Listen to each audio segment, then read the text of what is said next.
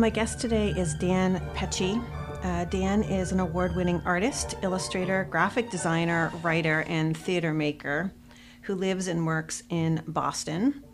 Uh, that is directly from his bio, um, which I thought was well written, so why not use it?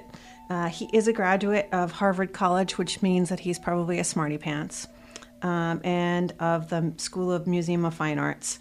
Uh, Dan founded Boston based theater and fashion collective Street Corner Society and is the principal artist, designer, and illustrator for the Dan Pecci Company, a purveyor of culturally appropriate gifts, boutique apparel, and unique decor. He has more recently been described as the Hunter S. Thompson of domestic wearers. Um, I think he's a little more accessible than that, but uh, definitely a lot of flair and style. And I hope you enjoy our conversation today because he's always an interesting person to chat with. Hello, my name is Felicia Ryan. You are on Hi Felicia, which is my podcast. My guest today is Dan Pecci.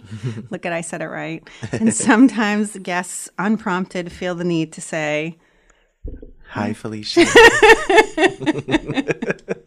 and one of the things that I don't have my sound editor edit out is my laughing because I snark a lot. So, so, I hope you don't mind. Um, so Dan is a friend of a friend. He's also a Facebook friend. So it's a lot of fun to have somebody who you know sort of tangentially, socially, and also on Facebook to come and talk to me today. So I appreciate you coming. Thank you for having me. In the cold basement of MATV. so if I sniffle, that's also the, the, issue. It's not because I have a drug issue, it's because the, it's cold down here. and my nose is running. so, Dan, I did already uh, do a bio, but do you have anything in the way of? Um, I have your bio and I read it previous. Sure. Do you have anything in the way of how you like to introduce yourself? Oh gosh, uh, it seems to change every few years. But uh, I guess right now I run a, an online design company, and I sell and make products, uh, wearables, home decor, stationery. Really you seem like your, your stuff is always expanding. Like, how do you, yeah. how do you decide like what's going to be new or what like sustainable for you? Uh, whatever's trending, I try to find a way to, uh, sort of uh, get access to it, find the right supplier for it. Sometimes suppliers approach me and say, "Hey, we really love your designs. We'd love to work with you." Um, so I either find them that way. It's a lot of sort of just like late night research, a lot of Google search sometimes. Yeah.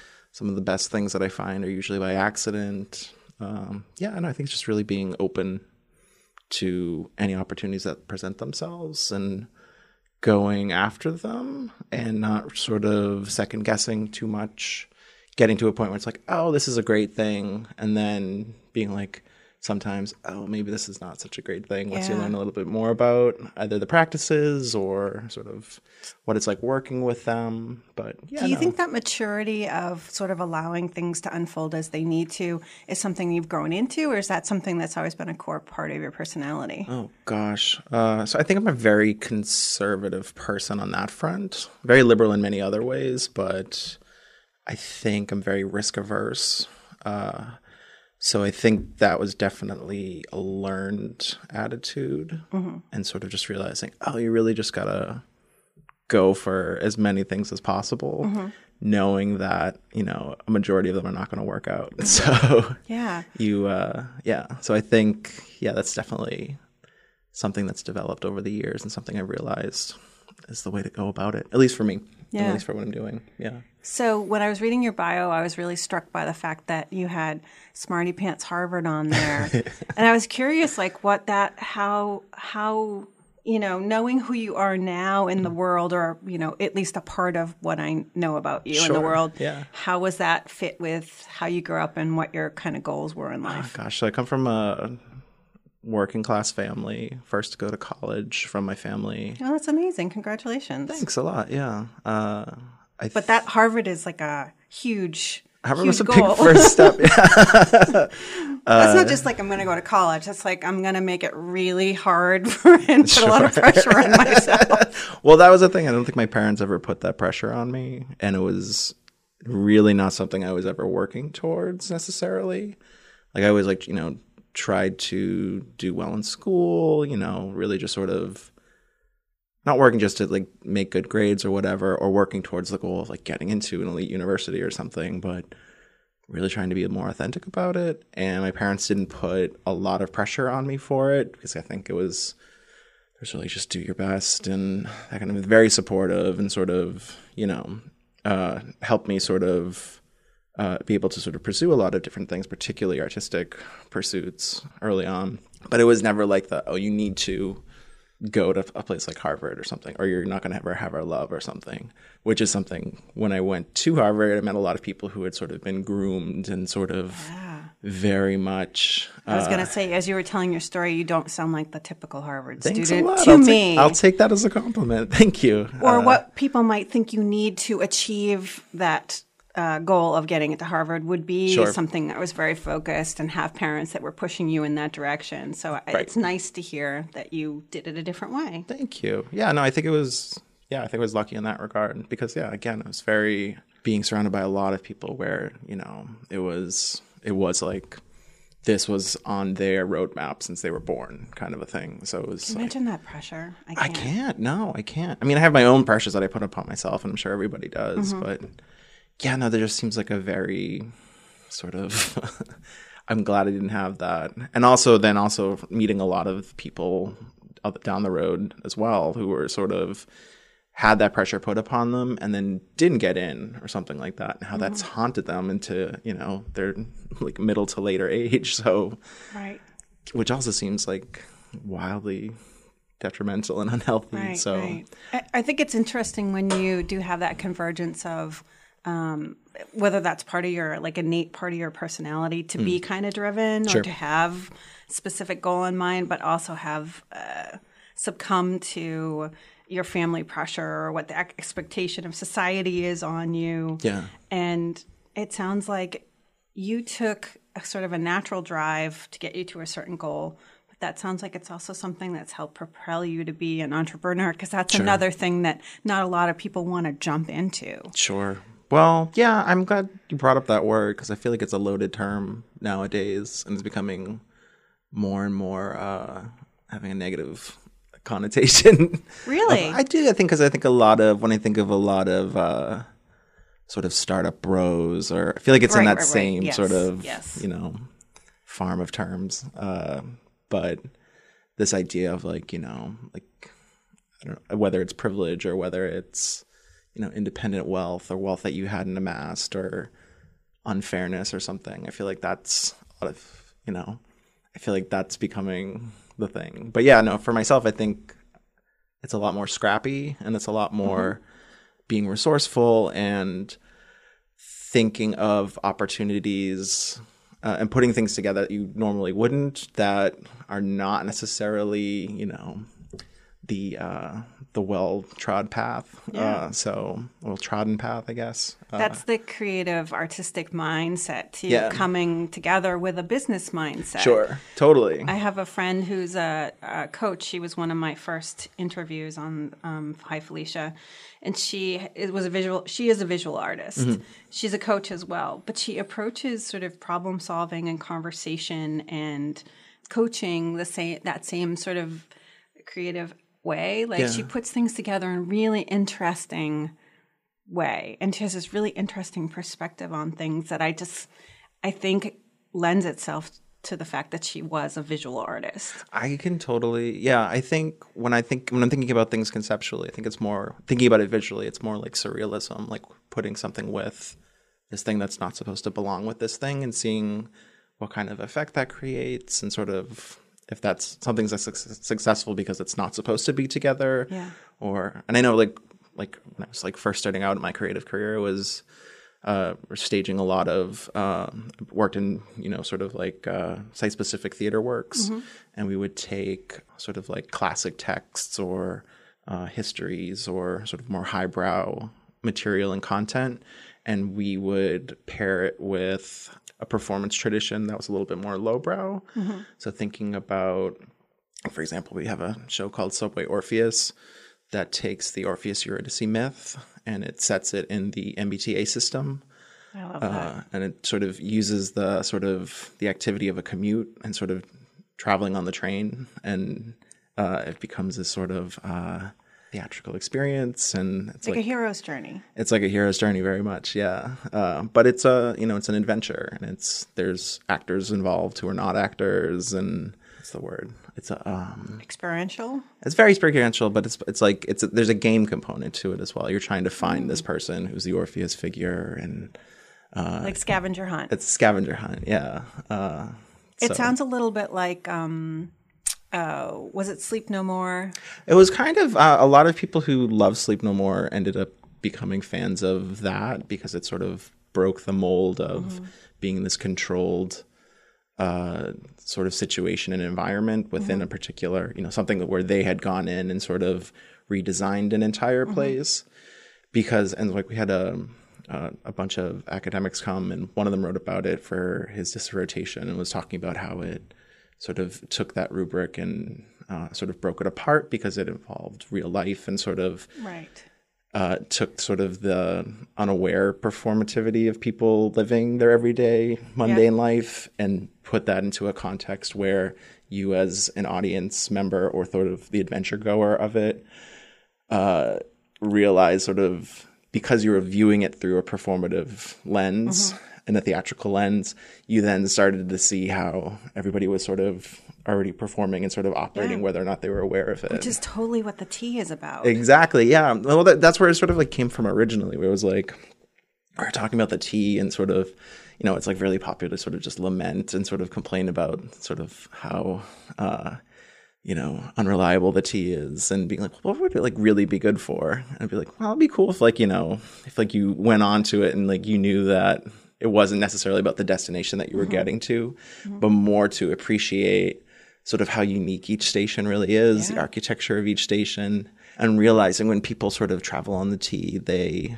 perform a version of themselves that's kind of like a shade from hell. Yes. it's like it's a very anonymous. Yes. Like if you went in, you're like, oh yeah, this is just like a small like aspect of yourself. Then Yeah. it's sort of like the most like yes, you can recognize everybody, but everyone's kind of like this sad, unaware Mm-hmm. Version or anon. Like they're trying to make themselves anonymous or unseen. Some are trying to make themselves smaller, but some are also like there are a lot of folks that are homeless or mentally ill or whatever. Sure. They're huge on the T because their their personalities are coming out. Like Right, they're right. talking to people or other people on the train or someone imaginary. Right. And there's like and then they captivate the attention in a way that you're trying to be small, but they're like they're kind of let loose. Right. Well, that's funny you say that because uh, a lot of the performers we have, when you're they're pretending like they're that type of person or that kind of entity, and it draws attention to itself, but then it's also the it sort of allows it to happen because people are trying to ignore it. So it's this magical thing where it's like, oh yeah, I mean, are they a performer? Are they Yeah. not? And in this case, yeah, sometimes they actually Yeah. are a performer. so Oh wow. uh, so we So play with a- that kind of. that's a current project for you. That's well, that's like been ongoing. That's Okay. our, the first thing we started with, and that's close to it.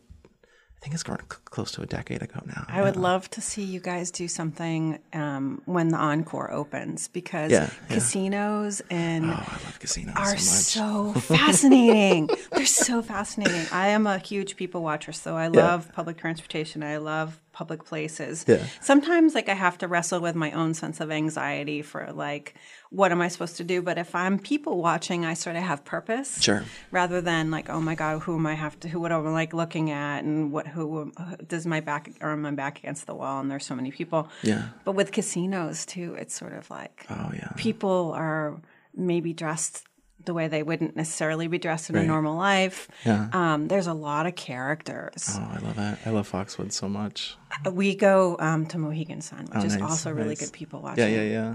And uh, there's a there's a movie that came out a bunch of years ago. Alec Baldwin and uh, Felicity Huffman's husband's in it, and it's called The Cooler. Okay. And it's all about how a casino hires professional coolers to kind of uh, increase the house odds. Mm. Someone who's kind of a schlub or looks unlucky. Yeah, yeah. And through the process, he actually transforms into a winner, and the casino ends up like firing him because he like in the um, the stagecraft and the um, art direction in it is amazing because Yeah. they did very specific things with his clothing and colors in Uh-huh, the film.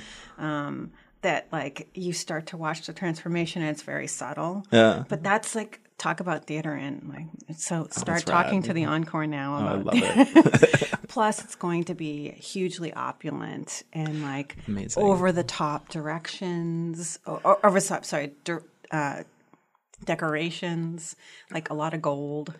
Uh, I love it. And I know it's controversial. and I have a lot of friends that are really lamenting the fact that it's being built. But I mean, personally, I'm really excited for No, it. it, so okay. Well, you're invited to the friends and family soft opening because my boyfriend was offered a job as a blackjack dealer. He went through casino school, so he's very oh my excited. god, I love it. I love so it. when they do the soft opening, please come. Please count me in. Count me in.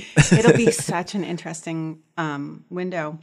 When you're talking about the underground theater, um, I was thinking a lot about Oberon because that's Mm-hmm. Oh, kind sure, of their yeah. thing, and I know that you have a connection to them. I do I started? That was my first job out of college. Actually, That as is the program director for them. Yeah, I've booking all seen the many uh, acts and stuff. burlesque show there. Yeah, yeah. I've seen um, some actually really cool, um, like musical performances. Mm-hmm. But I like the in- interactive element. I like that the audience is also part of the performance. Sure, I like that yeah. it's not like we're on a stage and we're presenting to you. Right. Like you're part of the performance. Right. Well, that's how it started. I mean, that was sort of the limitation put on us in the beginning, was it had to have a th- more theatrical or even interactive component to it. It couldn't just be sort of like a, a music venue, or it always had to have. And if it was, we had to sort of figure out with the artists how do we make it more theatrical? How do we, uh, if you're if we're under the auspices of a a nonprofit regional theater, how do we sort of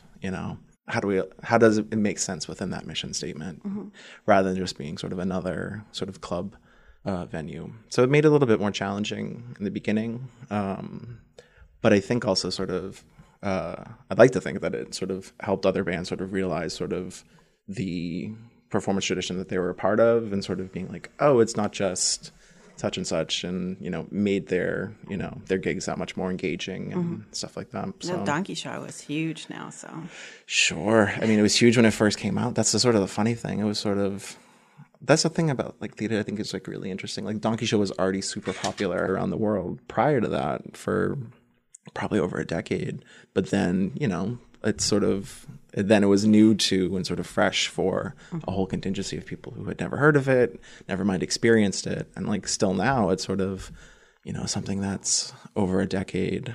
Uh, of sort of performing in Boston, and a lot of people in Boston still haven't seen it necessarily. And it's sort of, I mean, same with like Subway Orpheus. You know, there's like a it, there's a myth component that's sort of created in and of itself, and yeah, I mean, that's just like so interesting to me about theater as a product in particular. It can be, uh, you can start the thing and then it can sort of go, and then you know, it can always be something that's new for a lot of different people and Yeah. sort of be fresh and groundbreaking to them, even if it's old hat for someone else. So yeah.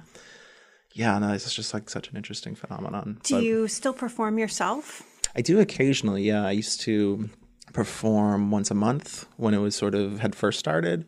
I've now sort of done that because I'm busy with many other things and projects now to like just once a year. Uh, but it's um, yeah, no, it's an interesting product. It's an inter- it's an interesting ongoing project because it's sort of it was sort of like the um, I forget the religion or sort of the philosophy. It's like when the notion of God uh, creating like a, a watch and set it going and then like walking away, uh, rather than having sort of dominion over it at all Yeah. times. Like um, my co-creator and I, when we made it, we were like, it needs to be like that. We need to sort of set it up for something it never closes and it sort of goes beyond us and uh, That's sustainability, though, too, and that's that was the thing was like how do we make something of this sort of grand scale and sort of this kind of you know ambition and daring? How do we make it sustainable? How do we make it uh, that you know you, you didn't have the pressures of you know the typical pressures of you know renting a venue or uh, you know selling tickets in a traditional way or How do people support the um, work? so they either several. That's the thing. We sort of made it multiple rather than just you know buying from a particular thing. You either buy tickets that go on sale very very rarely because it's sold out months in advance online, or you happen upon it by accident. Someone a performer approaches you in a public area. Uh, or someone who's gone on the show um, purchases you purchases tickets for you or as a gift uh, and sort of gives it to you that way. But And this, this is Subway Orpheus, or is this Donkey Show that you're talking about? oh about? Subway Orpheus, Okay. yeah. Donkey Show is sort of It's similar in like you know I mean when it first started it was like you know tiered pricing VIP. Uh, VIPs get more glitter. VIPs get like a table. I think I'm sure it's changed by now in different ways. Um, but uh, yeah, you get sort of you know there's more access or whatever, or you get a better view. You have more comfort uh, versus just the standing where you just you know you're standing. And Another I remember like it was like when it was like first starting, it was more about how do you get the word out for Donkey Show. Uh, whereas with Subway Orpheus, you know, like Donkey Show, we'd have like street teams and be like, "Hey, do you want to come? Like, here you buy this ticket and like you get a friend, or hey, here are some comp tickets. Just like come in, get a drink or something, um, and then come back again. You know, like that kind of. It was sort of more of a um, sort of a promotional vehicle. You know, be like just get as many people to be able to bring their friends, and then that evolves into you know having like uh, bachelorette parties and sort of private parties, and you know it becomes this whole beast where it's super cool and fresh in the beginning, and then you know there's other. How do you then take that and expand beyond it? So that was like sort of its own, I think, more of a traditional like, club show model. And Subway Orpheus was actually like, how do we keep this quiet? How do we not allow you know critics to come and write about it? Um, how do we keep it sort of you know just we just want like academic theorists to come kind of a thing. And then how do we involve them in it? And then how do we keep it sort of secret and cool and sort of not doing any sort of traditional advertising for it? And really it's just like word of mouth and you know it's the kind of thing that someone talks about at a party and they're like i Yeah. went on this thing or i heard about this thing I love that type of stuff. yeah, I think that. So I think for Subway Orpheus, it's been allowed to sort of exist and sort of succeed because it was uh, we approached it on its own terms, and we are like, this. Stop trying to fit this into a traditional mo- uh, model of theater, and being like, what is like, what does it want to be, and what will make it work for what it needs to be, and how do you preserve, you know, just being like really attentive and mm-hmm. really uh, honest mm-hmm. and being like, this isn't the kind of thing where it's, you know, the kind of thing that you're going to ever transfer to Broadway because you can't. Mm-hmm. Or this isn't even th- the type of thing that you would even transfer to the New York City subway system because that's not what it's about. It wasn't built on that DNA. It was sort of like people. So, like, we've had people like being like, they want us uh, to take it to Paris or they wanted us to take it to London. And it was like, well, it's not going to really work. It's like, it would have to be a completely different thing. Yeah. Uh, and just really being like, for this particular project, we keep it there and we keep it about the sort of the, that Boston sort of landscape It'd be that. interesting in Paris. It would be interesting, but there would be a different thing. And then it was, I think, and then I think it's the thing. It's like it's one thing of many possible projects, Right. and you don't have to put all your eggs in one basket Right. or make one thing have to be something. You can always have another other thing that comes along. I love the two questions that you posed earlier about like what does it want to be and what sort of what is it how do you want it to unfold Sure. that's one of the questions that i keep asking around this podcast Yeah, and yeah. sort of like my perpetual like what things am i interested in like what does it want to be Mm-hmm. so having a general like theme or plan is great because i'm very risk adverse like you but I also love that idea of bringing organic nature to something and like some breath and letting it Sure. letting it grow as it needs to. Right. Like the gardener in me, like, oh, that's not what I expected it to be. Right, right, right. It's okay. Or Yeah, yeah. maybe I planted it in the wrong place and Totally. can try again. Yeah. What do you think of um, the arts scene in Boston? Do you, uh, there's, I've I've worked in a variety of different arts organizations. I worked for Mass Art for Yeah. a while. Um, I worked in museums. I've been involved with some arts organizations here. Mm-hmm. And the criticism I always hear is that it's very parochial. Yeah, I think for the institutions it is. Mm-hmm. But the more, I mean, for myself, like, so I've worked for ART, I've worked for the Huntington Theater Company, Mm-hmm. which are sort of, I think, you know, they're the two major regional theater institutions in town. I think what they do, they do well. I do too. Yeah. I mean, again, in, in town being, if you consider Cambridge, Boston, you know what I mean? Right. Anyway, that's a whole different. but uh, yeah, no, I think they both do things well. I think ART's certainly changed a lot from when I was growing up and sort of, you know, being a real child of the kind of work that, um, you know, Bob Brustein and Robert Woodruff were doing there, which was a lot more uh, avant-garde and international and auteur director uh, takes on you know classic texts and mm-hmm. reinventing things using sort of a sort of an international understanding of what was you know groundbreaking in, in the field mm-hmm. and sort of in the tradition versus now is sort of something that i think is probably a better business model uh, but definitely not the same type of you know when i think of like the old brand of art like what it you know what i was sort of excited by as sort of a young like you know budding theater maker being like, oh my god, that's just so rad. Oh my god, that Chekhov was incredible. Like, know, and it's like, you know, it's like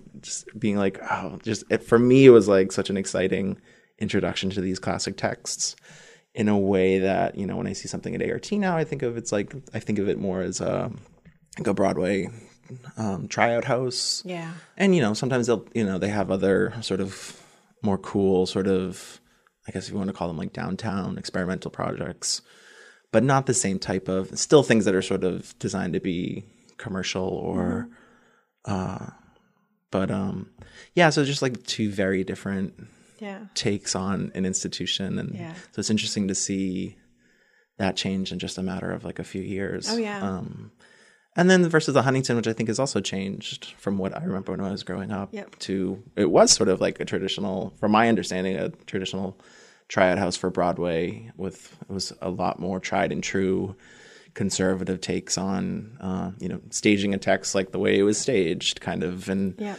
being a lot more sort of museum oriented and making things more like museum pieces being you know like that kind yep. of uh rather than trying to do a radical take on it or trying to find something new about it mm-hmm. in a, a more in my opinion exciting way but to now sort of trying to do uh, shows that are not necessarily going to transfer somewhere um, mm-hmm. and sort of being a lot more sort of the old nonprofit regional theater mindset of we're doing this because no one else is going to do it.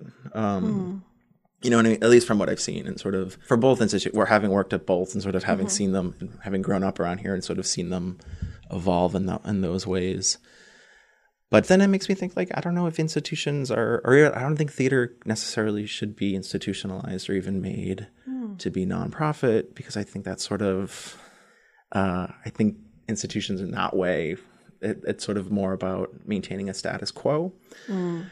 And uh, I think that's, uh, that kind of kills art. and that, uh, yeah. it's sort of like taking, and this is going to be ironic coming from someone who works very heavily in retail now and sort of fashion and design of it's like taking a live cobra and uh, uh, defanging it and taking out the venom and turning mm. it into like a designer a belt. Yeah, beware. It's like, oh, look at this cool, exciting thing that was once alive, yeah. and it's like it's mine now, and I own it. And so I, I don't know. That's like sort of what I think about when I think of, you know what I mean? Like when I see like institutions have to appease their board politically or yeah. sort of be careful what they say, and like I get it, but it's sort of it's ironic that something as, in, as incendiary as theater in the larger traditional historic, yeah. you know, sense is then uh, sort of incapacitated in that way. And it's just a pretty grand irony, I think. But yeah, so I don't know. I, I, I also think, like, particularly in the United States, because you don't have um, really sort of government funding in the way of like other countries. Right. That um, for writers and artists, for everybody, and, and actors, and, and yeah. sort of also then you know like I don't know. I remember when I was like I did a um, a fellowship in college, and I went to you know I went to like the south of France. I went to Berlin. I went to Edinburgh. I went to um, Amsterdam, and it was just going to theater and going to art events was just so much yep cooler yeah. and more uh part of the you know everybody everybody just went to these things and it was sort of the, the thing you did Accessible. no matter what age. Was, i don't even i don't know. I, that's an interesting term. thing. well it wasn't it wasn't. It was sort of that's interesting. I always i like i'm glad you brought up access because i don't know if the conversation when we talk about accessibility in the arts if we're talking about it in the right way like are we allowing because for example like i think of like a beyonce concert or i think Mm-hmm. of you know name any pop star where people are willing to drop however absurd amount of money Yeah. to be able to see this person live everybody no matter what their class finds a way to do that Right. because they want to be there right. and that's a status thing to be able to say this is part of my identity i'm willing to sort of value it to a way to a point where i'm willing to do something like that Right. It's part of my life i care about it Yep. et cetera et cetera versus i don't know like regional theaters being like well you should like us or Right. you should we you know i don't know you know what i mean there's like a like a there's a maybe an arrogance or an expectation that you should care because they're doing the good work or whatever but not necessarily thinking about how do we make it resonate in the way that a pop star like that does just for like one example so So I went to the Foo Fighters at the um, Fenway Park this summer, Nice. and one of the things I was so captured by was everyone knew all the words. Yeah. Everyone had dropped, you know, big bucks to be in the seats, Uh-huh. and I thought, like, why doesn't like a poet have that same command of an audience, Sure. and, or people screaming and spending five hundred dollars and fifty dollars on a shirt or whatever. right whatever? right and it's um so when i say accessible Mm-hmm. i think um people know beyonce she's pervasive like Mm-hmm. Right. her her image her words are, are part of the culture shakespeare isn't necessarily sure or some like drill down version of that or like someone might see a play listed and be like well i'm not going to understand what's going on yeah because i'm not familiar with the text or i haven't Totally. read it or Right. so there's the uh, it's not pervasive. It's Yeah. not part of the culture. It's it's sort of like a little subcategory. If maybe you studied something in college, or there was a um, an experiment. I lived in Allston for about twenty years, and there was a little outdoor theater in the in the park by the Charles River. It's an amphitheater, and they would do Shakespeare plays in the summertime. And um, I would drag my poor partner at the time, who was like, "I'm going to fall asleep. I don't know what they're talking about." And I was like, "Just kind of like take it in." Sure. And it was, um, it was like a Midsummer Night's Dream. So it was very accessible, and it was funny. And they uh, actors were local, and they kind of uh, they made the uh, language sound a little modern. sure Um, But I remember like laughing at the jokes and like getting like, Yeah, oh, yeah. like it was like being at a concert. Like I knew what the line was Yeah, gonna, yeah, that was coming, and I understood what was happening. And like Yeah. looked over at the other people, and we were like nodding Yeah. and winking. And like I looked over at my partner, he was asleep. Yeah. like he just like, and I was like, enjoy the theater. Like it's, we're outdoors, an amphitheater, and it's like. You know, we had been to France. We had been outside where, Mm. you know, that gorgeous amphitheater in um, uh, south of France where they actually had like concerts in the summertime because Mm, yeah. that they still use the facilities that like the Greeks and the Romans use. right Like, right like we don't we have history here, but we we make it precious. Yeah. We wall it off. We have a rope around it. Well, I'm glad you said all about like the outdoor theater and sort of the experience. I think that's like super important. I think that's something that a lot of regional theaters overlook is the experience of going to it and realizing that you know the performance itself or whatever is sort of in my opinion like a very small part of what it's actually about when you're going. Like you know what does it smell like? What is it you know what is the weather like that day? Who are you with? Mm-hmm. What did you eat before? What are you doing like right afterward? What does the show art look like? What mm-hmm. is you know what is your relationship to it in terms of like looking forward to it? Is it mm-hmm. more spur of the moment? And then sort of you know the actual performance and what's going on that i think is like percentage wise is sort of much much much more insignificant than i think a lot of people um realize or the people who are sort of responsible for it in the larger sense like who are running the theater necessarily I- you know what i mean like that kind Yeah, of um, yeah. and i think like something like that like i don't think it should necessarily matter what the show is that you're going like the fact that you went and you remembered what happened with the person that you were with and Yeah. I'm like okay if he fell asleep as long Yeah, as he yeah, was like there, like he was having some kind of reaction in Yes. some way.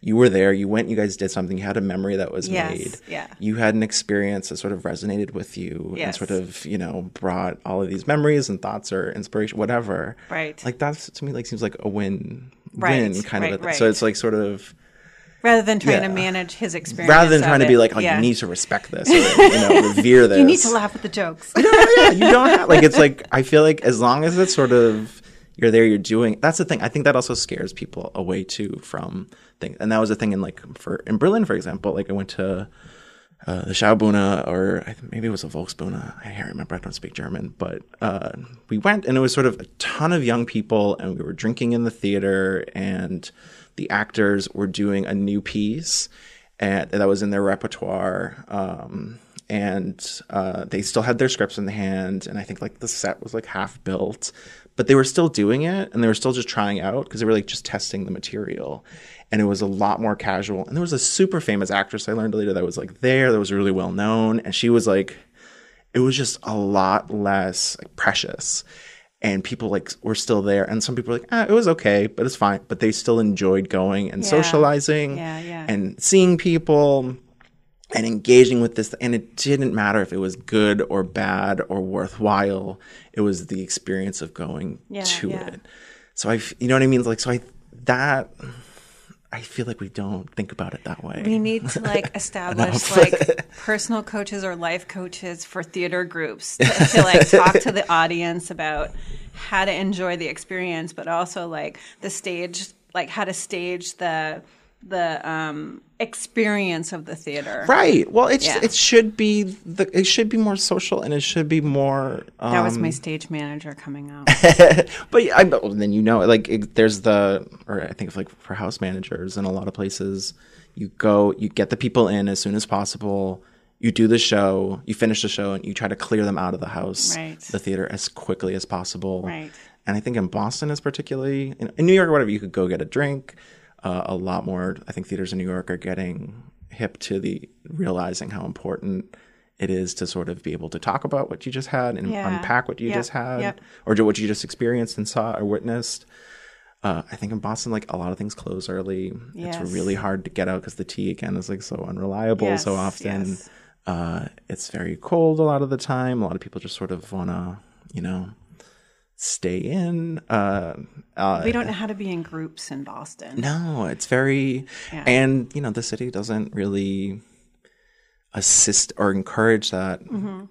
nightlife or whatever in any way, really, with everything, with all the laws and sort of, you know, very puritanical mindset about, Right. you know, what, which I think is detrimental to the economy in many We ways. We may still burn witches here. Right. True. Oh my gosh, so true. Uh, but, but yeah, you know what I mean. It's like you can't. Culture is not just The thing you go look at. the thing you go look at and then you put away back into the library and store away. Mm-hmm. And you buy the souvenir. right. Although you might like Though I to do buy like souvenirs. souvenir. Yeah. I'm actually I'm actually a huge proponent for souvenirs um, and sort of show art and sort of things in general, particularly for theater. And I think that's sort of how, in a way, I transitioned from producing and making theater into a more sort of retail, concrete, Mm-hmm. product based uh, career at the moment. Again, I don't know what'll happen 10 years from now as things just keep, keep evolving in different ways for me. But you've had a lot of popular items that have been inspired or referenced yeah. Um,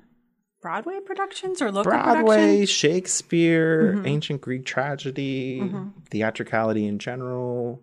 Uh, yeah, no, I think every, a lot of the things I make at danpetchy.com are sort of very theater. There's a theatrical component to it, and there's Mm-hmm. a performativity to everything. And I think it comes from thinking about the importance of, for theater, something that's so transient and you know you can have a show and it's sort of you know it does you can't look back on it even if you have like a recording of it or something like there's no you know Because it's live in the moment. it's live in the moment and it's like it doesn't you know it's like sand going through an hourglass like it's like yeah. you see it and it's like you know it's like this beautiful illusion that sort of you know you can have in memory but you know Right. there's nothing concrete about it and Because when you're in the zone and there's a better word for it, you are disconnected from space and time. Yeah. And um, that's also where some of the most beautiful kind of art, Right. for a big word like art, happens.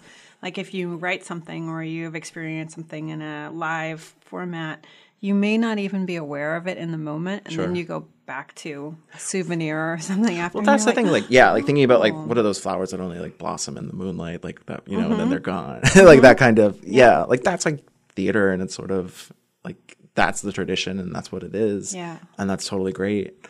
But then thinking about for me, like a souvenir is like your mnemonic device to be able to recall Yes, that, and it's yeah. sort of like it's a thing you have that sort of you know people are always like, oh, what's the message? What, what can you take away from it? It's like a souvenir is kind of great, Yeah.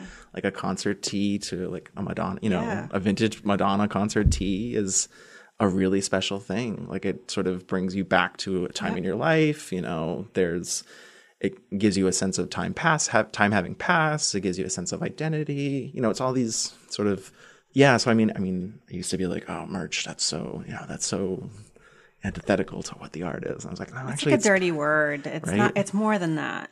well, I don't know. Terms are so confusing because they're so fluid and everyone interprets them different. There's no like sort of absolute for them. And then, you know, someone says something and you're like, oh, that's not and then, but then it's like, oh, but it's okay. Anyway, but yeah, no. Yeah, no. Uh, That's what you do so brilliantly, though. I think is your work is uh, it references something, Uh-huh. but it's also uh, again I'm going to use this word. It's, it's accessible. thanks. So it's, cre- it's creative, and I can see where it's like your style is put in there. Yeah. But um, I I can look at uh, uh, like a pocketbook or a little uh, purse, zip purse, or pillow or something that you've created. Yeah. And I know where it comes from. Yeah. Like I yeah. know right away. Right. Like it, there's no Yeah, no yeah. mystery to it. Thank you. Yeah. I mean, I think that's like been a goal. But it's fun and it's funky.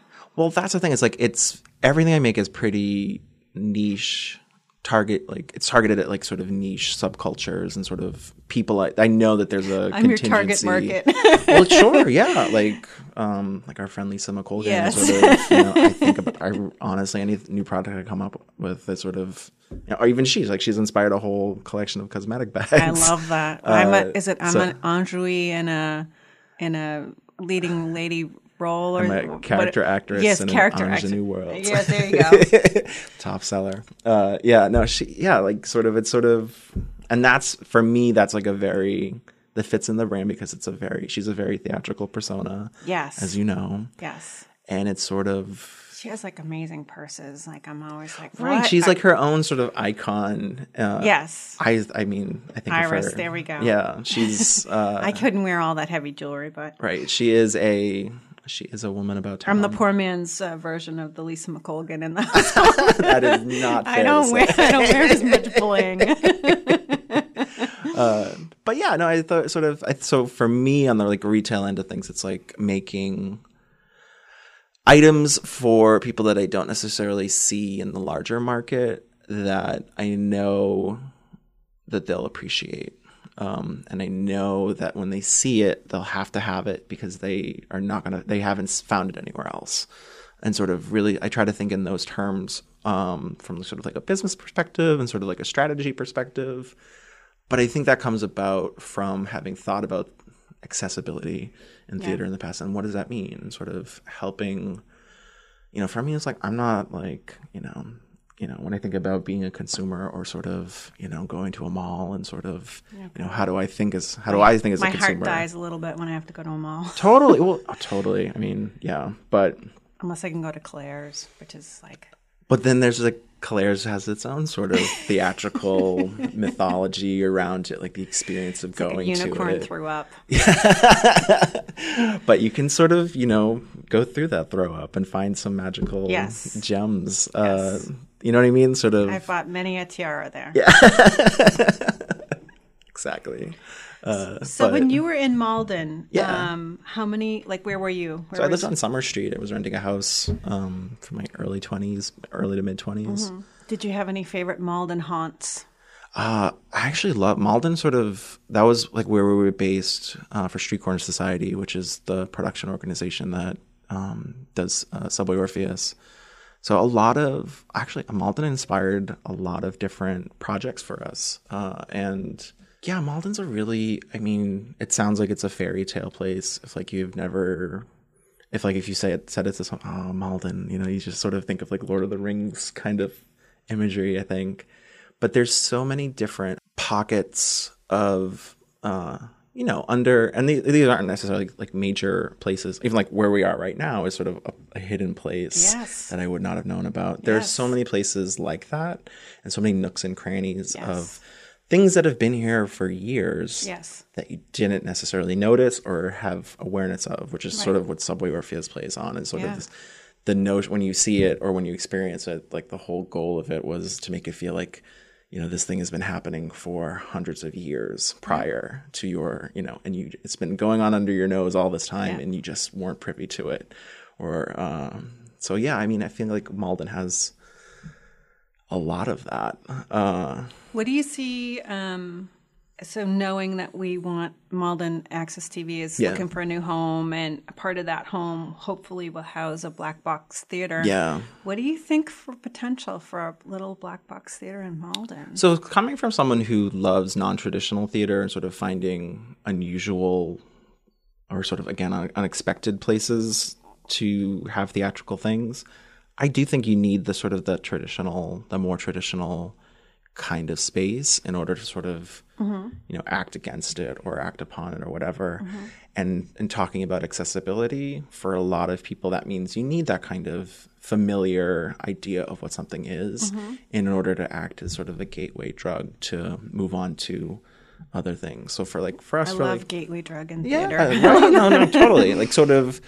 So I think when I think about access, it's like it's always how do you make something or how do you think about something where no matter where someone is in their journey in life, who they are, what their you know socioeconomic class may or may not be, mm-hmm. their level of education, their interests, whatever it is, mm-hmm. how do you make something that has multiple entrances mm-hmm. so they can sort of find the entrance that's right for them rather than just one that sort of limits Yeah. it? And that for me you know that goes beyond you know affordability necessarily. You know again coming back to the beyonce example you know if there's a way that people can get into something they will find the Yes. way Yeah. that's right for them you just need Yeah. to provide the many different options for people to be able to sort of Right. enter into it so and allow things to speak to them on different levels. right right Um, so maybe that's getting them in the door with some sort of accessible musical, but Right. then maybe they know the theater is there, and then you could have a one man show or a one woman show Right. or something. And because Malden is actually really diverse, Yeah. Like maybe that's multilingual shows, Right. maybe that's a show of another cultural tradition.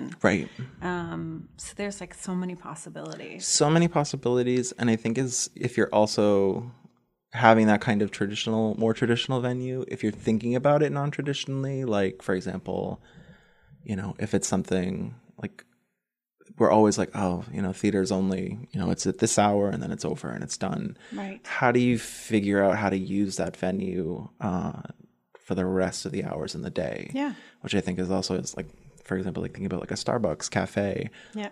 like that's like people are like oh but it's a starbucks i was like yeah but like they really maximize sort of their real estate and being like this is like this is something this is coming from someone who was a barista at starbucks during grad school Yeah.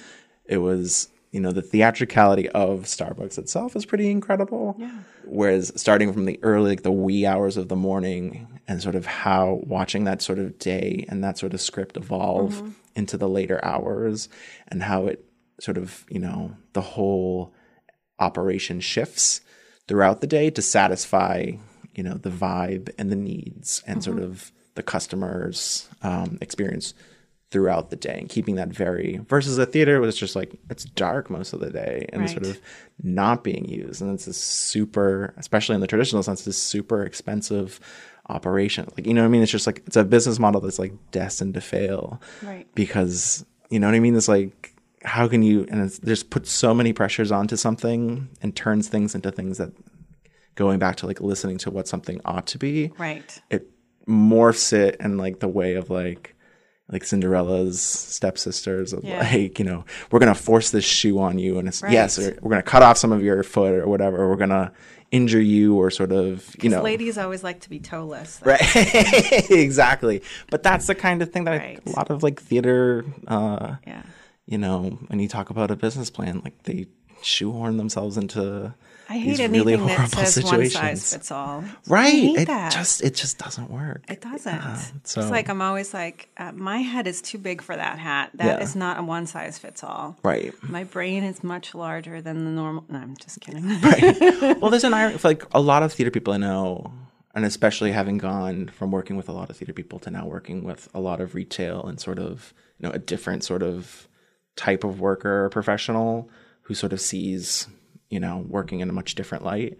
Knowing so many theater people who are so good at solving problems in the moment and making uh, you know, really sort of pretty brilliant solutions uh, for sort of you know problems that would throw so many other people off that other you know types of professions would just throw money at or sort of you know not you know what I mean that kind of a thing. They, there's such a resourcefulness for the typical theater maker. It's ironic to me to see so many theater institutions not have that kind of um, flexibility or that kind Right. of quick-wittedness or that kind of um, creativity Right. in solving the larger uh, institutional problems Right. that they're all facing or presented by presented with. So I mean, it's sort of yeah, and I don't know what sort of where that sort of disconnect where it no longer translates at what point or you know what I mean? Having worked in a bunch of nonprofits, I work in healthcare now. Mm. I have a day job that allows me to work from home. I do clinical editing, and then I have a side gig. Um, and then I do writing and other Yeah. things like this podcast. But having worked in nonprofits for more than 20 years, what I saw was folks who were siloed and who were really good at that one task, but didn't know how to work as a team. Mm. Sure. And didn't have that problem solving ability Yeah. and we're really only thinking for the next two years or five years or their fiscal year Yeah. um, and how to solve the issues of whatever Yeah. I, I found that some of the roles that i had i always liked talking to the volunteers talking to the person who sold the tickets talking to the person who was curating the show Yeah. talking to the people who were coming in because they had just happened upon us Right. that kind of thing and kind of getting more of like a 360 pr- perspective Mm-hmm. but not everybody in the organization wanted that or needed that or even knew what to do with it Sure. Yeah. um, and then the next person would assume the role and be the same kind of slot yeah. very tunnel vision and there's very few um, sort of presidents or ceos or leaders in those organizations that um, stay for more than five years Yeah. and they're usually brought in to do a very specific thing Yeah. like whatever it is maybe it's a capital campaign maybe it's we want a wing maybe it's we want to fix the stage maybe it's we want to hire a new musical director Yep. so they're they're tasked with that one thing Mm-hmm. but not like you saying like what does it want to be in the moment Right. And What's they the go larger vision? yeah and they go through these strategic planning processes and organizational transformational things and they hire consultants and then they don't do anything with the information Yeah. and you're like really I know. So, you know, one of the things that I've loved with the involvement here is that, um, like any organization, they really want to celebrate where they came from and celebrate the the uh, the idea of community access and what that means. And but also, I think they they do want to move forward. They want it to be true access for the community. Sure. They want to recognize the fact that there is diversity. Yeah. Um, and then if it is this like little hidden gem in the basement of a building that nobody necessarily knows about, Yeah.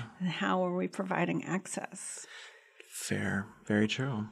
Uh, I think you got to get out of the dark into the light. Yeah, into the and think air. about it differently. And like, Yeah. you know, part of it will be a rebranding, part of it will be a location change, Sure. part of it will be, you know, listening to young folks too who are gonna like Yeah. move the technology like leaps and bounds. Sure. And and doing things with technology that are really interesting. Sure. Yeah. like um you know i think television by itself people always think like well it has to be a certain format and it's someone behind a desk and it has Yeah. to do this or do that but this idea some of the kids that are creating videos that are like 10 seconds Sure. Sure. Yeah. that's fascinating Yeah, it is. Yeah. like we're all you know it's uh, i love the idea that um, it's almost moving faster than i can keep up with it Yeah. Yeah. I don't I sometimes that can be overwhelming though too. And I think that can for a lot of people, no matter where, what stage you are in life, that can be a really um, something to be afraid of and something Right. that turns you off from something Right. if it feels too fast. Right. Um, so, yeah, I don't know. That's a, I think that's a dilemma at the same time. It's the solution and yet also Mm. the problem for a lot of people. Um, So, like, how do you? So you get excited by lots of different projects. Yeah. How do you say no to things? Like, how do you scale back and say, okay, this is the time and energy that I have to give to these things. Sure. And it's good time and energy, and then I'm also going to save some for myself. Oh gosh, that's a great question.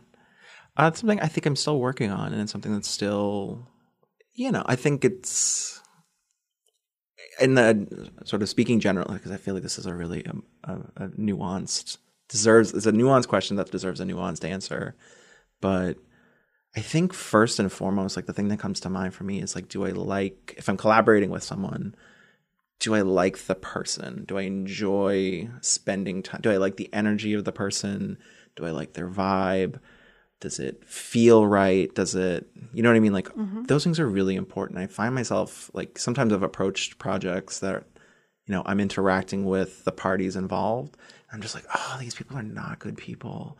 And Yeah. like, this is just, you know, whatever it is, you know, trying to be understanding to a point, be like, oh, maybe it's a bad day or whatever. Right. Having patience to a certain point, but then I think realizing and being honest for yourself beyond, even if it's like a really, if it seems like a big project or mm-hmm. whatever, I don't know if it's ultimately worth it to mm-hmm. work with those people. And I think it's really just on because I think it's going to blow up in your face at some point, even if you get something out of it that you want professionally, whether it's like, you know, a big account or something, wh- whatever it might be, or it might be like whatever, you know.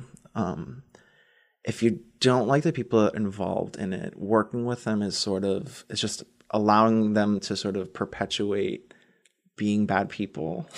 you know what I mean? Like down the line for someone, and it's letting them sort of wreak havoc to other people down the line.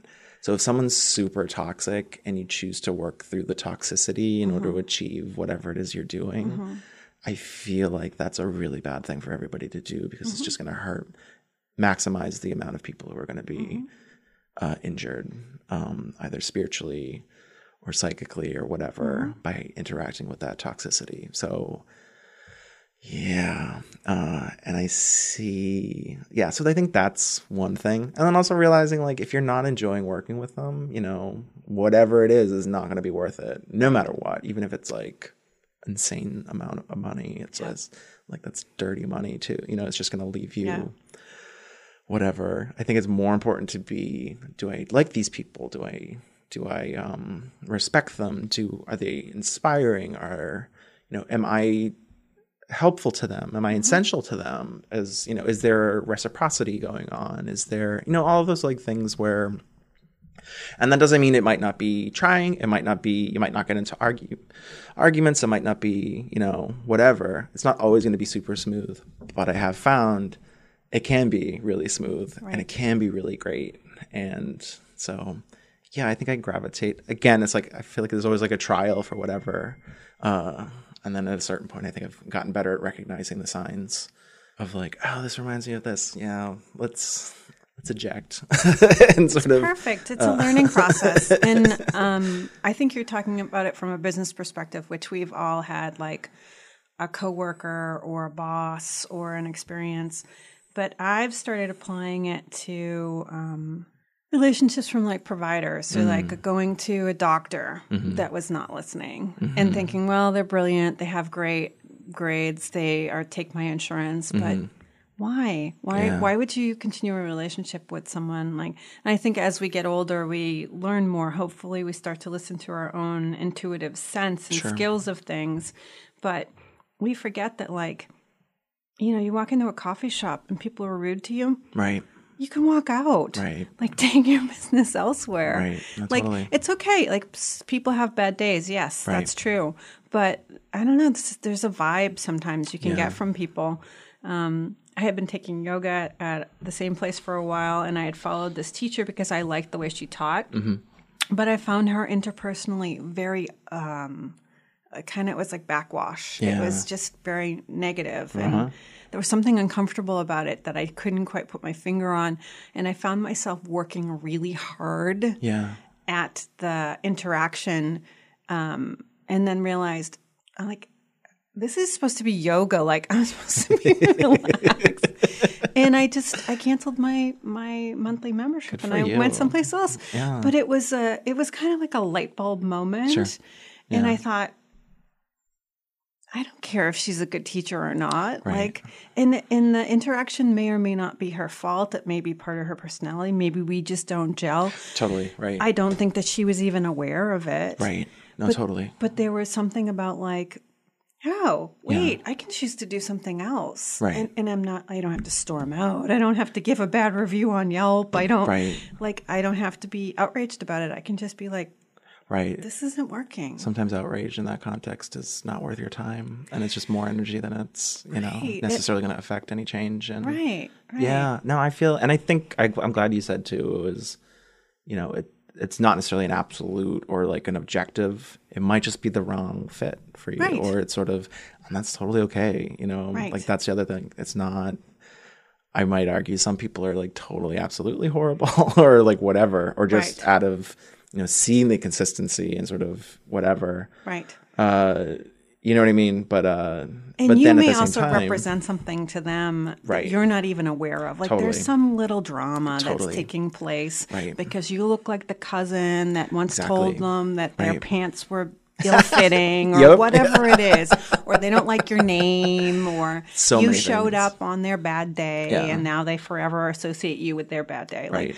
you don't know what's going on in their head. And for me, if that's going to be the case, that and you know if it's out of your control, then they're not the right person for you to Right. whatever side of the relationship you're on. Right. That's just it's not worth your time either. So Right. it's sort of it's a mutually agreeable rather than forcing well, again the like- shoehorn of the Cinderella shoe. overarching themes.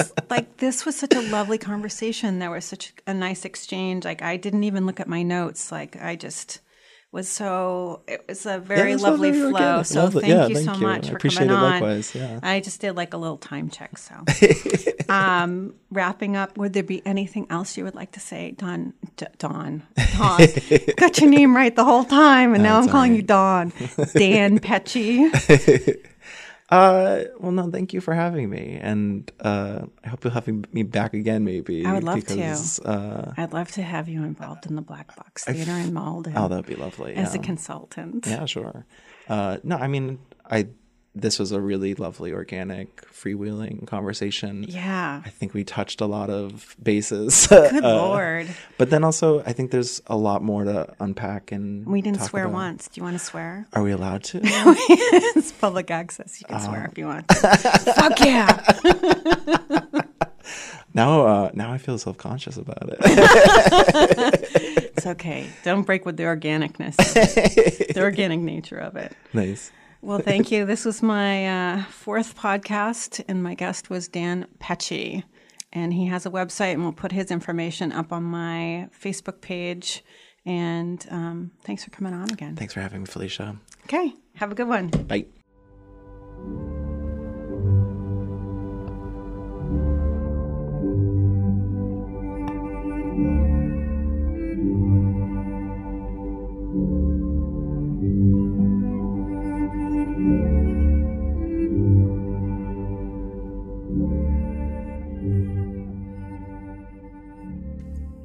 So, Hi Felicia is a podcast that I started with the idea of having conversations on a variety of topics, trying to do a deep dive, um, maybe knowing something about the person, maybe not.